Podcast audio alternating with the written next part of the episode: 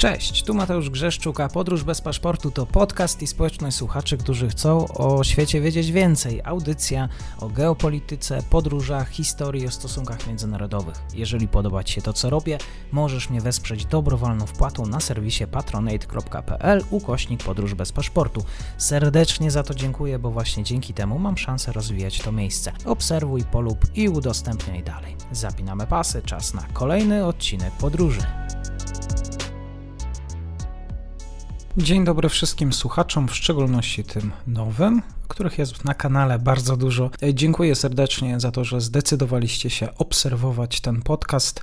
Zapraszam wszystkich do zasubskrybowania tego kanału. Myślę, że pojawiają się tu bardzo wartościowe treści, dzięki oczywiście moim ekspertom. A dzisiaj mam wielką przyjemność gościć pana Marka Budzisza, z którym będę rozmawiał o sytuacji w Afganistanie, o, tym, o, o to znaczenie wycofania się Amerykanów z tego regionu świata i słowo o Rosji na koniec. Panie Marku, dzień dobry, dziękuję za przyjęcie zaproszenia.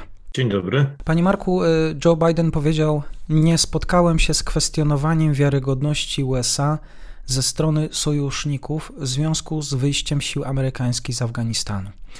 Prezydent dodał też, że wielu sojuszników chwaliło szybkość działania amerykańskich wojsk. Biorąc pod uwagę krytykę międzynarodową, te różne opinie ekspertów, Zastanawiam się, czy rzeczywiście Sojusz nie zwrócił uwagi na tę jakość zwijania się Amerykanów. Pan wierzy w słowa Bidena? Nie wierzę w słowa Joe Bidena. Wydaje się, że Joe Biden pod presją krytyki, również krytyki, a może przede wszystkim krytyki w Stanach Zjednoczonych. Ona jest szersza niż ten dotychczasowy podział między republikanami a demokratami, bo on znalazł się w, w centrum krytyki również, jeśli chodzi o media liberalne, do tej pory wspierające jego, jego administrację. Joe Biden trochę nadrabia dobrą miną do, do złej gry. W moim odczuciu już można mówić o pewnym rozdźwięku politycznym między generalnie państwami anglosaskimi a państwami Europy kontynentalnej. To było dość wyraźnie widoczne choćby w czasie ostatniej wizyty kanclerz Merkel w Moskwie. Mam tu na myśli nie tylko deklarację, ale też to, co się działo przed wizytą, czy, czy co, co budowało kontekst tejże, tejże wizyty. A na ile te podziały będą głębokie i czy one się jakoś ulegną wzmocnieniu, no to będziemy obserwowali w najbliższym czasie. Dzisiaj jest jeszcze zdecydowanie trochę zbyt wcześnie, żeby dokonywać takich generalizacji. Z pewnością to, co się stało w Afganistanie, nie buduje wiarygodności Stanów Zjednoczonych, nie buduje wiarygodności zarówno Pentagonu jako odpowiedzialnego za przygotowanie tego, tego wycofania, jak i nie buduje też wiarygodności amerykańskich agencji wywiadowczych, której to jest dość powszechny pogląd i trudno będzie z tym dyskutować, no źle oceniły sytuację w samym Afganistanie, zważywszy na skalę zaangażowania amerykańskiego, to, to jest to mm, kompromitująca porażka, co tu dużo, co tu dużo mówić. No, to jest oczywiście wykorzystywane mm, przez taką narrację zarówno ze strony Rosji, jak i Chin, że mamy oto dowód potwierdzający mm, słabnięcie mm, Stanów Zjednoczonych i w związku z tym e, wywoła to mm, tektoniczne zmiany, jeśli chodzi o oceny sytuacji państw nie będących członkami bloków, takich jak na przykład NATO. Tu chodzi głównie o państwa Azji Południowo-Wschodniej, ale nie tylko, bo na przykład Rosjanie uważają, że proeuropejski rząd Mołdawii wyciągnął, wyciągnął wnioski i rozmawia z Rosją. Trzeba pamiętać, że tam niedawno z dość niespodziewaną wizytą udał się wice, wiceszef administracji Kremla Kozak, który nadzoruje te, zarówno Mołdawię, jak i Ukrainę. Więc jakby konkludując to pańskie pytanie, trzeba poczekać, musimy zobaczyć, na ile to, co się stało, będzie mm, e, nadwyrężało reputację Stanów Zjednoczonych i na ile jest to tendencja trwała, bo Amerykanie będą chcieli teraz odzyskać trochę twarzy i, i, i niewykluczone są takie działania, które jakby będą miały na celu pokazanie, że oni jednak nie mają zamiaru ustępować. No, ogłoszone w piątek sankcje Departamentu Stanu wobec mm, choćby firmy ubezpieczającej Nord Stream no, pokazują, że być może nawet na tym polu będziemy mieli do czynienia z pewnym zaostrzeniem. No, jesteśmy w pewnej fazie przejściowej. Trzeba trochę poczekać, zobaczyć, co się będzie działo. A czy wierzy pan też w te teorie, które mówią o tym, że doszłoby do takiegoś dealu pomiędzy demokratami a republikanami, że Biden miałby zrezygnować ze stanowiska prezydentem, oczywiście byłby demokrata, wiceprezydentem republikanin. Tutaj według różnych teorii sami te demokraci nie są zadowoleni z sytuacji Stanów Zjednoczonych. Wydaje mi się, że to jest dość karkołomna teza. Mamy w przyszłym roku wybory E, zarówno do Izby Reprezentantów, jak i w szeregu, w szeregu stanach e, do Senatu. I z pewnością do tego czasu no, nie, nie, sądzę, żeby cokolwiek w tym typie, jeśli to w ogóle jest prawdopodobne, bo wydaje mi się tego rodzaju zmiany za e, nieprawdopodobne, zważywszy na głębokość podziałów na amerykańskiej scenie politycznej. Nie, te podziały są nie mniej nie, nie, nie mniej głębokie niż w Polsce, wydaje mi się, że nawet może bardziej. Więc generalnie tego rodzaju, nazwijmy to, rząd porozumienia elit demokratycznych i, i republikańskich jest mało prawdopodobny, ale nawet jeśli by założyć, e, że taki scenariusz jest możliwy, to do przyszłorocznych wyborów z pewnością nic się nie stanie, bo dopiero po tych wyborach będzie wiadomo,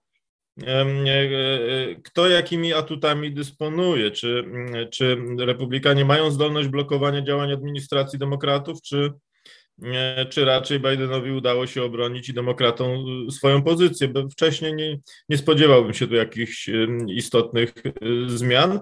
Oczywiście, prócz tego, o czym mówiłem, o czym też zresztą dość otwarcie piszą analitycy rosyjscy, mianowicie oni uważają, że jakby siła tego mm, wizerunko, wizerunkowej porażki Stanów Zjednoczonych wywoła taki efekt odbicia, mm, jeśli chodzi o amerykańskie elity, mianowicie oni będą chcieli teraz udowodnić, że mm, pogłoski, o, o, e, mówiąc jakby kolokwialnie, o ich śmierci są przesadzone i Ameryka jest nadal silna.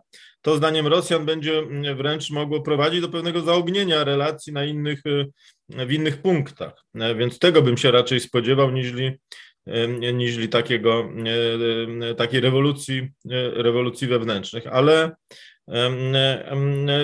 no ale tu musimy po prostu poczekać i zobaczyć, jaki będzie rozwój wydarzeń. Zwłaszcza, że mamy do czynienia z, z istotnymi, proszę zwrócić uwagę, wydarzeniami wyborczymi w, w Europie. No, chodzi o jesienne wybory do Bundestagu i prezydenckie wybory we Francji w przyszłym roku. W związku z tym czas, w którym teraz się znajdujemy, jest również i z tego względu pewnym czasem przejściowym. Stany Zjednoczone pozostawiły też na miejscu miliardy dolarów, i to jeden z tych głównych punktów porażki wizerunkowej. Ja wiem, że to może być banalne pytanie, ale w jaki sposób właściwie technicznie można pozwolić na to, że ten sprzęt pozostał właśnie tam na miejscu? Czy to jest wynik nieuwagi, braki, braku organizacji? Co zawiodło, bo przecież każdy z nas od dziecka wie, że trzeba po sobie posprzątać, trzeba wziąć swoje zabawki. Wiedzieli to też Rosjanie, ZSRR, kiedy wycofywali się z Afganistanu. No tak, ale Rosjanie byli w innej sytuacji wtedy, kiedy się wycofywali, dlatego że graniczyli z z, z Afganistanem, a Amerykanie z Afganistanem nie graniczą. Mało tego, stan relacji Stanów Zjednoczonych z państwami, które sąsiadują z, Afganistanem jest na tyle zły, że, że jakby tutaj nie, nie było mowy o wykorzystaniu jakby pomocy tychże państw z, i wsparcia ich działań przez, przez sąsiadów. Amerykańska dyplomacja, szczególnie specjalny wysłannik do Afganistanu w ostatnim czasie czy w ostatnich miesiącach e, intensywnie negocjował z państwami Azji Środkowej, próbując uzyskać jakąś formułę choćby tymczasowej obecności kontyngentu amerykańskiego na ich, na, na, na ich terenie i wykorzystania tych ośrodków jako takie bazy logistyczne, które pozwalałyby wycofywać w sposób e, uporządkowany technikę oraz, oraz ludzi, ale nic nie uzyskał nic nie uzyskał. Mm, przede wszystkim z tego powodu, że bardzo intensywnie oponowała wobec takiej perspektywy Rosja. Zarówno minister Szojgu, jak i minister Ławrow odwiedzali stolice państw Azji, Azji Środkowej, jakby odwodząc ich od tego rodzaju pomysłów. W ostatniej fazie tych rozmów to już w gruncie rzeczy wtedy, kiedy Uzbekistan, no jakby, na, na, który Ameryka liczyła, trzeba też pamiętać, że współpraca wojskowa między Uzbekistanem a Afganistanem od roku, e, przepraszam, a Stanami Zjednoczonymi od roku 2019 była bardzo intensywna. Również e, e, do poziomu szkolenia uzbeckich, uzbeckich oficerów w amerykańskich uczelniach wojskowych. Były, były prowadzone wspólne manewry i tak dalej, i tak ale Uzbekistan E, ustami prezydenta Mirzojewa dość wyraźnie wskazał, że jakby nie ma takiej możliwości, że Uzbekistan nie będzie, e, tak jak na początku interwencji, nie będzie taką bazą logistyczną, E, potem były rozmowy prowadzone w Tadżykistanie mm, i, i, i, w Kirgistanie, czyli tych dwóch państwach granicznych, relatywnie najsłabszych i być może mających wolną rękę, bo ta, trzeba też pamiętać, że Tadżykistan nie, nie jest członkiem tej organizacji e, e, wojskowej państw, państw postsowieckich, ale tutaj też Amerykanom się niczego nie udało uzyskać. Zdecydował, jak sądzę, sprzeciw Rosji i sprzeciw e, być może mniej otwarty, mm, otwartych Chin. Więc jeśli się nie ma takich logistycznych możliwości wycofania sprzętu, to jego się po prostu nie opłaca zabierać, e, jeszcze zważywszy na ilość tego mm, przez 20 lat ściągniętego sprzętu, jego się nie opłaca zabierać przy użyciu transportu lotniczego. Amerykanie zresztą zostawili całą masę sprzętu Kurdom chociażby, co w Syrii, co y, też z tych, z tych właśnie powodów, co, co, co zresztą zachwiało ich relacjami z Turcją. Trzecim elementem, jak można przypuszczać, no jest to, że oni źle ocenili sytuację, znaczy nie spodziewali się takiego tempa upadku, upadku y, rządu premier, prezydenta Gani. No, w związku z tym też cała ta, cały ten schemat ewakuacji, dość chaotyczny, Tutaj nawet Washington Post pisał dziennik sympatyzujący z demokratami w sposób dość otwarty. Pisał, że administracja, jeśli chodzi o plan ewakuacji, no odbijała się od ściany, od ściany do ściany, no ale to też wpłynęło że, na to, że oni nie, nie byli w stanie technicznie w takim tempie wycofywać tego sprzętu, a takiego sprzętu, który jest jakby e, e, ważny, bo tu nie chodzi o pistolety czy karabinki maszynowe, no ale chodzi też o, o środki zaawansowane środki techniczne. Y, siły specjalne Afganistanu y, dysponowały lepszym sprzętem łączności niż polskie siły specjalne, które uchodzą, uchodzą za jedne z najlepszych, jeśli nie najlepsze w Europie. I to wszystko wpadło w ręce talibów, a nie można w związku z tym wykluczyć, że również w związku z tym w ręce Chińczyków czy, czy Rosjan. No to, to jest wielka porażka. A czy to, co obserwowaliśmy w trakcie ostatnich tygodni, czy to jest też znak dla sojuszników w regionie, dla Polski, dla państw bałtyckich, że w jakiś sposób trzeba zmienić myślenie na temat własnego bezpieczeństwa. E, mój gość w jednym z poprzednich odcinków wspominał o tym, że Amerykanie inaczej działają w regionie, a inaczej e, działaliby w kontekście obrony państw NATO. Czy powtórzę pytanie, które padło i tam, czy my powinniśmy mieć jakiś plan B? Wydaje mi się, że mówienie o planie B dla Polski w kontekście mm, być może nadwyrężonej wiarygodności sojuszniczej Stanów Zjednoczonych jest e, błędem, e, dlatego że ono e, implikuje pewną alternatywę, czyli implikuje poszukiwanie alternatywy. W moim odczuciu my raczej powinniśmy skoncentrować się na zrozumieniu tego, co się stało w Stanach Zjednoczonych i jak zmieni się polityka mm, e, e, amerykańska w najbliższym czasie i budować w oparciu o prawidłową ocenę sytuacji naszą politykę nie jako alternatywę, ale jako pewne uzupełnienie, czy powiedziałbym wyjście na przekór rysującym się tendencjom. Bo na co warto zwrócić uwagę? Już abstrahując oczywiście od e, szeregu porażek czy niepowodzeń amerykańskich, to warto koncentrować się na sprawach ważnych. A po pierwsze,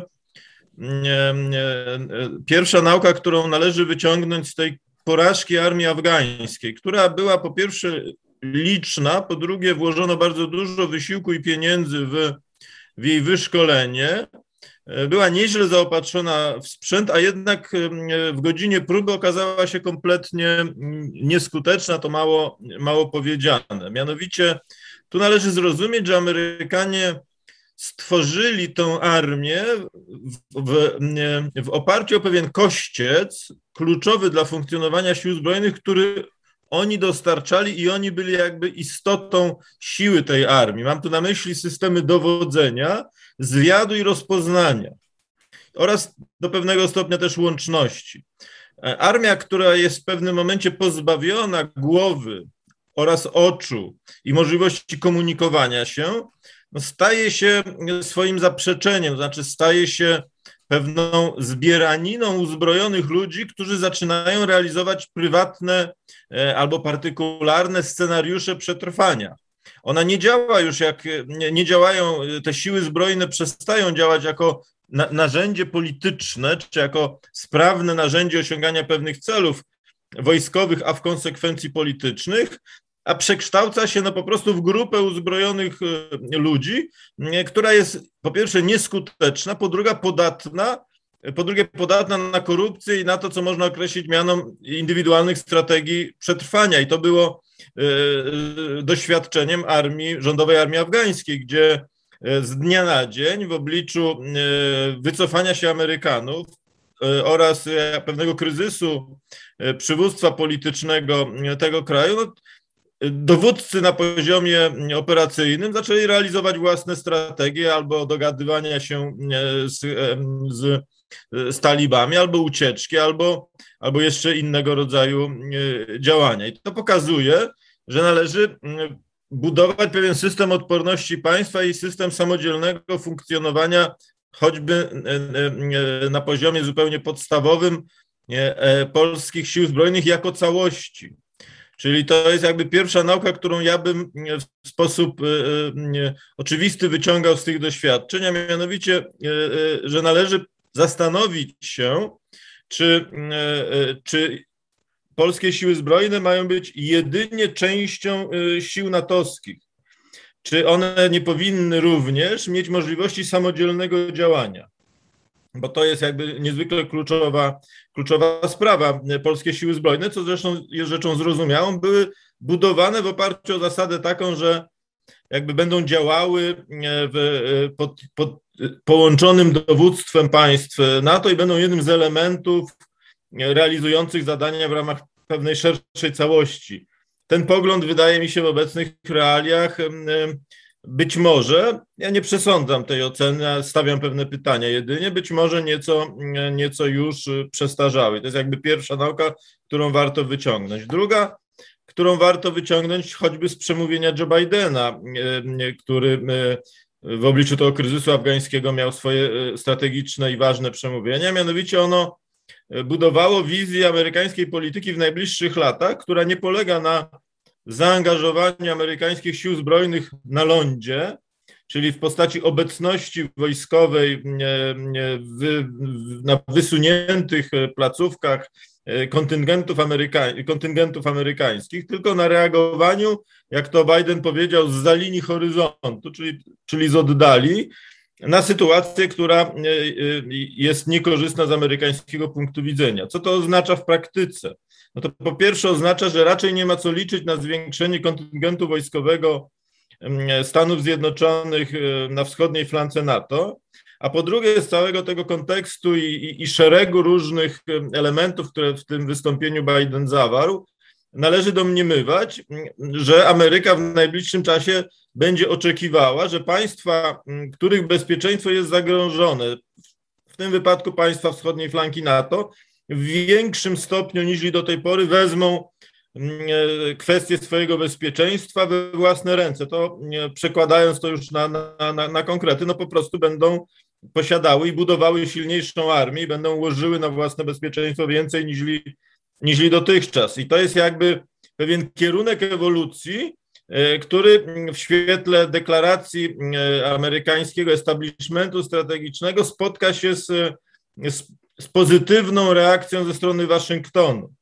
E, to znaczy, e, e, raczej jest kładziony nacisk na to, że Stany Zjednoczone będą takim czynnikiem równowagi w skali globalnej, wspierać będą swoich sojuszników i ich zaangażowanie, również będą wspierać w zakresie tych zdolności, których sojusznicy nie posiadają. No, chodzi na przykład o parasol nuklearny, ale nie tylko, bo też chodzi o dane wywiadowcze, rozbudowywaną sieć kosmicznej obecności amerykańskich sił zbrojnych, więc tu mamy cały szereg różnych obszarów, ale generalnie ten, te akcenty ulegają pewnemu przesunięciu. Trzeba więcej, więcej obowiązków musi spoczywać na państwach frontowych i to dość wyraźnie widać z szeregu wystąpień przedstawicieli, w tym i Joe Bidena, elity amerykańskiej.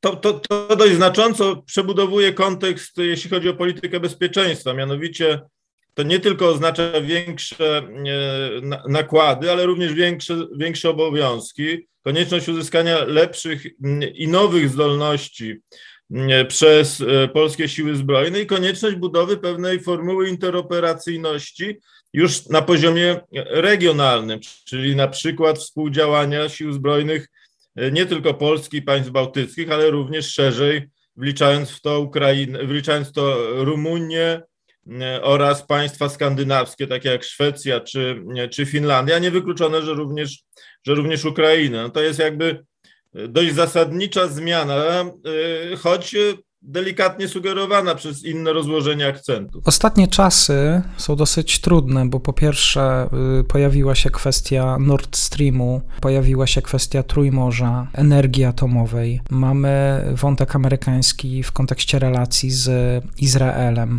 Czy myśli pan, że Amerykanie mają świadomość tego, że my, Polacy, rzeczywiście trochę zawiedliśmy się tą miłością, e, tymi relacjami polsko-amerykańskimi? Ja myślę, że Amerykanie mają świadomość, że ta decyzja, choćby o zawarciu porozumienia z Berlinem e, w sprawie gazociągu Nord Stream 2, została źle przyjęta e, w państwach, które czują się zagrożone przez ekspansjonizm czy, czy neoimperializm, jak to się nieraz mówi, Federacji Rosyjskiej.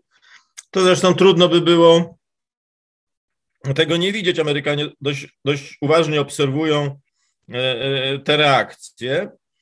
Ale tu nie chodzi przecież o sympatię i antypatię, tu chodzi o, o, o realne interesy i, i, i, to, jak Amerykanie odczytują swoje interesy w Europie. Oni je odczytują w sposób następujący. No po pierwsze, trzeba by szukać odpowiedzi, dlaczego Amerykanie zdecydowali się wejść do Europy w 1945 roku i w niej pozostać. Najczęściej, i to jest dość zgodny pogląd amerykańskich e, ekspertów, no powód był dość jednoznaczny, mianowicie nieobecność Ameryki spowodowałaby dającej się przewidzieć wówczas perspektywie zdominowanie kontynentu europejskiego przez silne po, po, po zakończeniu II wojny ZSRR. Państwa Europy Zachodniej były zbyt słabe wówczas, e, nie, nie, e, aby, aby, aby stawić opór E, opór e, ZSRR i ZSRR, imperium e, komunistyczne, gdyby zdominowało całą, cały kontynent europejski, no to stałoby się w perspektywie zbyt silne, co mogłoby zagrozić jakby interesom w zakresie bezpieczeństwa Stanów Zjednoczonych. Więc w tym sensie decyzja o zaangażowaniu wojennym i, i, i pozostaniu po 1945 roku w Europie Stanów Zjednoczonych była związana z oceną bezpieczeństwa amerykańskiego i, i, i, i tego, jak sytuacja może się rozwinąć.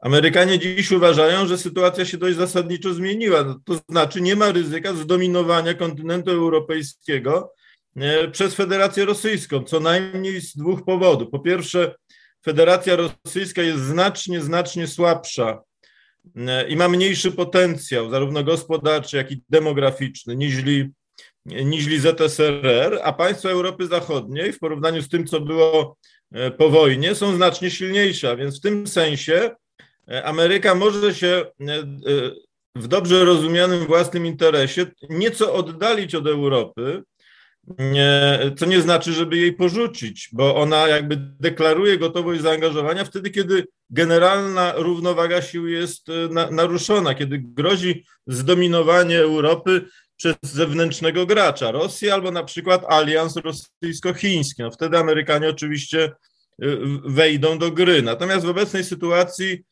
wydaje się, że mogą sobie pozwolić na pewne, y, pewne przesunięcie priorytetów, tam gdzie oni uważają, że jest y, ważniejsza rozgrywka, chodzi głównie o o Azję i o powstrzymywanie Chin, bo nie ma ryzyka naruszenia układu zrównoważonego. Ale, ale to oznacza w praktyce, że Amerykanie po pierwsze są mniej zainteresowani Europą, po drugie mniej są skłonni inwestować, bardziej licząc na to, że inwestować w sensie bezpieczeństwa oczywiście, licząc na to, że państwa europejskie bardziej zadbają o własne bezpieczeństwo. Po trzecie, z tego rachunku sił oznacza, wynika to, co zrobiła już administracja Bidena, czyli wynika postawienie na największego europejskiego gracza, jakim są Niemcy. Od siły sojuszu z Niemcami zależy w gruncie rzeczy, zdaniem obecnej elity w Waszyngtonie rządzącej, e, pozycja e, Ameryki w Europie i, i, i, możliwość utrzymania więzi transatlantyckich. A to w związku z tym też oznacza, że jakby pewne obszary odpowiedzialności są scedowane przez Waszyngton na Berlin. To Berlin ma więcej do powiedzenia w sprawie ułożenia już szczegółowych e, relacji. To wreszcie też oznacza, że tam, gdzie będą ustępstwa na przykład ze strony Europy na rzecz Rosji, które nie naruszają globalnego układu sił, Ameryka, Ameryka nie będzie z tym walczyć. E, to jest w moim odczuciu geneza zgody na Nord Stream, a nie te później dobudowywane racjonalizacje tej, tejże, tejże decyzji.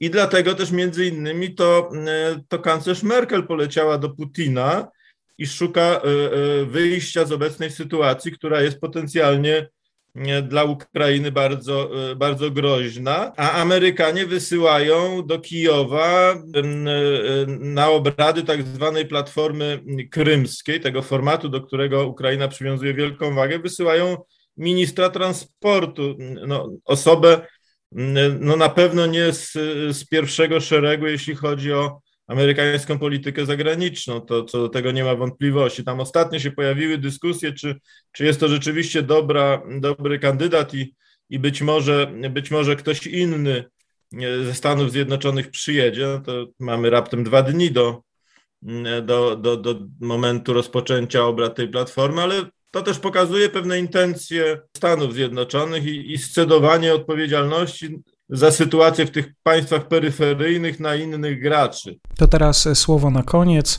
E, jeszcze na temat obecnej sytuacji z granicy. E, jeżeli mowa o intencjach, czy widzi Pan taką możliwość, że to, co dzieje się na polsko-białoruskiej granicy, było w jakiś sposób inspirowane z Rosji? Czy Rosjanie maczali w tym palce? No ja przytoczę opinię ministra spraw zagranicznych Łotwy, który w wywiadzie dla Financial Times, ja się zgadzam z tą opinią, powiedział, że jest rzeczą niemożliwą, zważywszy na siłę więzi między Mińskiem a Moskwą oraz e, na stopień penetracji i porozumienia między resortami siłowymi obydwu krajów, żeby Moskwa, Moskwa jakby nie autoryzowała tych działań.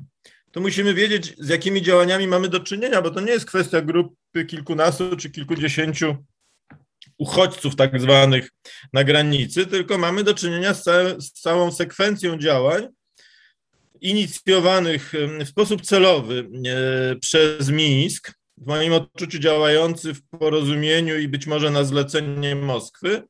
E, celem tych działań jest sprawdzenie e, systemu odporności państw frontowych, bo w przypadku Litwy tu nie chodzi tylko o prze, prze, przechodzenie, e, o przechodzenie mm, granicy w sposób nielegalny przez zorganizowane na Białorusi grupę migrantów.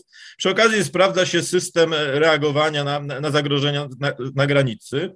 Równolegle mieliśmy do czynienia ze wzmożonymi atakami ha hakerskimi na strony choćby Ministerstwa Spraw Zagranicznych e, Litwy, Mieliśmy do czynienia z, z, alarmami bombowymi, fałszywymi o podłożeniu ładunków bombowych w, szeregu centrów handlowych w, w Wilnie, co pokazywało, co, co miało, wydaje się, sprawdzić, no jak reagują generalnie służby tego, tego państwa. Mieliśmy do czynienia z taką e, e, próbą eskalowania napięcia na granicy do poziomu e, już teraz nielegalnego przejścia granicy Litwy przez, przez Białorusinów, ale nie przez osoby cywilne, tylko przez przedstawicieli resortów e, siłowych. Wreszcie aktywizują się w sposób dość wyraźny takie radykalne grupy antyszczepionkowe na Litwie. Tam niedawno była wielka demonstracja, jak na litewskie warunki przed, przed tamtejszym parlamentem, która skończyła się starciami, starciami z policją. Wreszcie mamy do czynienia z niepokojami w tych obozach uchodźców, gdzie są ci nielegalnie migranci przetrzymywani, z protestami ludności niezadowolonej z faktu, że te obozy się w ich bliskości ich domost wznosi i generalnie ta sytuacja na Litwie w sposób znaczący w ciągu ostatnich trzech miesięcy się zdestabilizowała. To, to jest badanie, na ile takimi działaniami poniżej, poniżej artykułu 5 można destabilizować sytuację w sąsiednim państwie, które prowadzi wrogą, jak się ocenia w Mińsku i w Moskwie, politykę, na ile można jakby wywierać presję po to, żeby te państwa zmieniły politykę. A jednocześnie mamy do czynienia z, z bardzo niebezpiecznymi działaniami, jeśli chodzi o, o, o Ukrainę, bo proszę zwrócić uwagę, że po pierwsze zaostrza się język, którym rosyjskie elity mówią o sytuacji na Ukrainie. Nikołaj Patruszew, sekretarz Rady Bezpieczeństwa, ostatnio choćby powiedział, że Ukrainę może czekać e, to samo, co stało się w Afganistanie. E, ale Dmitrij Kozak mówił e, też w kuluarach konferencji prasowej Merkel i Putina na, na Kremlu, że jeżeli Ukraina u, uchwali taką ustawę, która jest teraz procedowana, no to w gruncie rzeczy to oznacza wojnę i Rosja jest do tego e, gotowa. Ten, ten sam Kozak niedawno był w Mołdawii mm, i zawarł już z porozumieniem z rządem proeuropejskim, rządem Sandu, porozumienie w sprawie, w sprawie transportu gazu, ale w ten sposób zawarł to porozumienie, to też pokazuje, na ile ten blok, nazwijmy to prozachodni, jest niespójny. W ten sposób zawarł to porozumienie, że w gruncie rzeczy umożliwia to dokonanie odcięcia Ukrainy, jeśli chodzi o dostawy gazu, e, e, bez odcinania e, Mołdawii bo to porozumienie w gruncie rzeczy sprowadza się, że Rosjanie do tego, że Rosjanie będą dostarczali Mołdawii gaz przez Rumunię e, z tak zwanego południowego potoku. E, to wszystko, e, te wszystkie działania, które Rosja podejmuje przynajmniej od początku tego roku, no one mają w gruncie rzeczy doprowadzić do osamotnienia Ukrainy zarówno w planie politycznym, dyplomatycznym, jak i również wojskowym, no po to, żeby wymusić E, e, ustępstwa ze strony Kijowa po to, żeby wymusić zgodę Ukrainy na e, przyjęcie tej formuły, o której niedawno mówiła kanclerz Merkel, czyli formuły Steinmeiera. Jeśli chodzi o uregulowanie kwestii na wschodzie i konferencja Merkel i Putina w Moskwie, która miała miejsce w czasie jej wizyty, no dość wyraźnie moim zdaniem pokazuje, że w obliczu tej presji, również i wojskowej, E, Berlin uważa, że należy ustępować. Berlin uważa, że należy używać narzędzi dyplomatycznych i Berlin uważa, że ten nowy układ sił musi bardziej uwzględniać interesy rosyjskie. No i to jest ten kierunek czy roz, rozwój, w którym, rozwój wydarzeń, który jest potencjalnie bardzo niebezpieczny. Panie Marku, serdecznie dziękuję za nasze spotkanie, za dzisiejszą rozmowę. Myślę, że pozostawimy jeszcze wątek turecki, może na inne spotkanie. Turcy też się e, tutaj przyglądają e, Afganistanowi.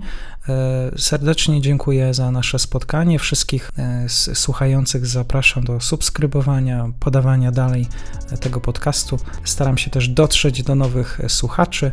Dziękuję jeszcze raz. Do usłyszenia. Dziękuję bardzo.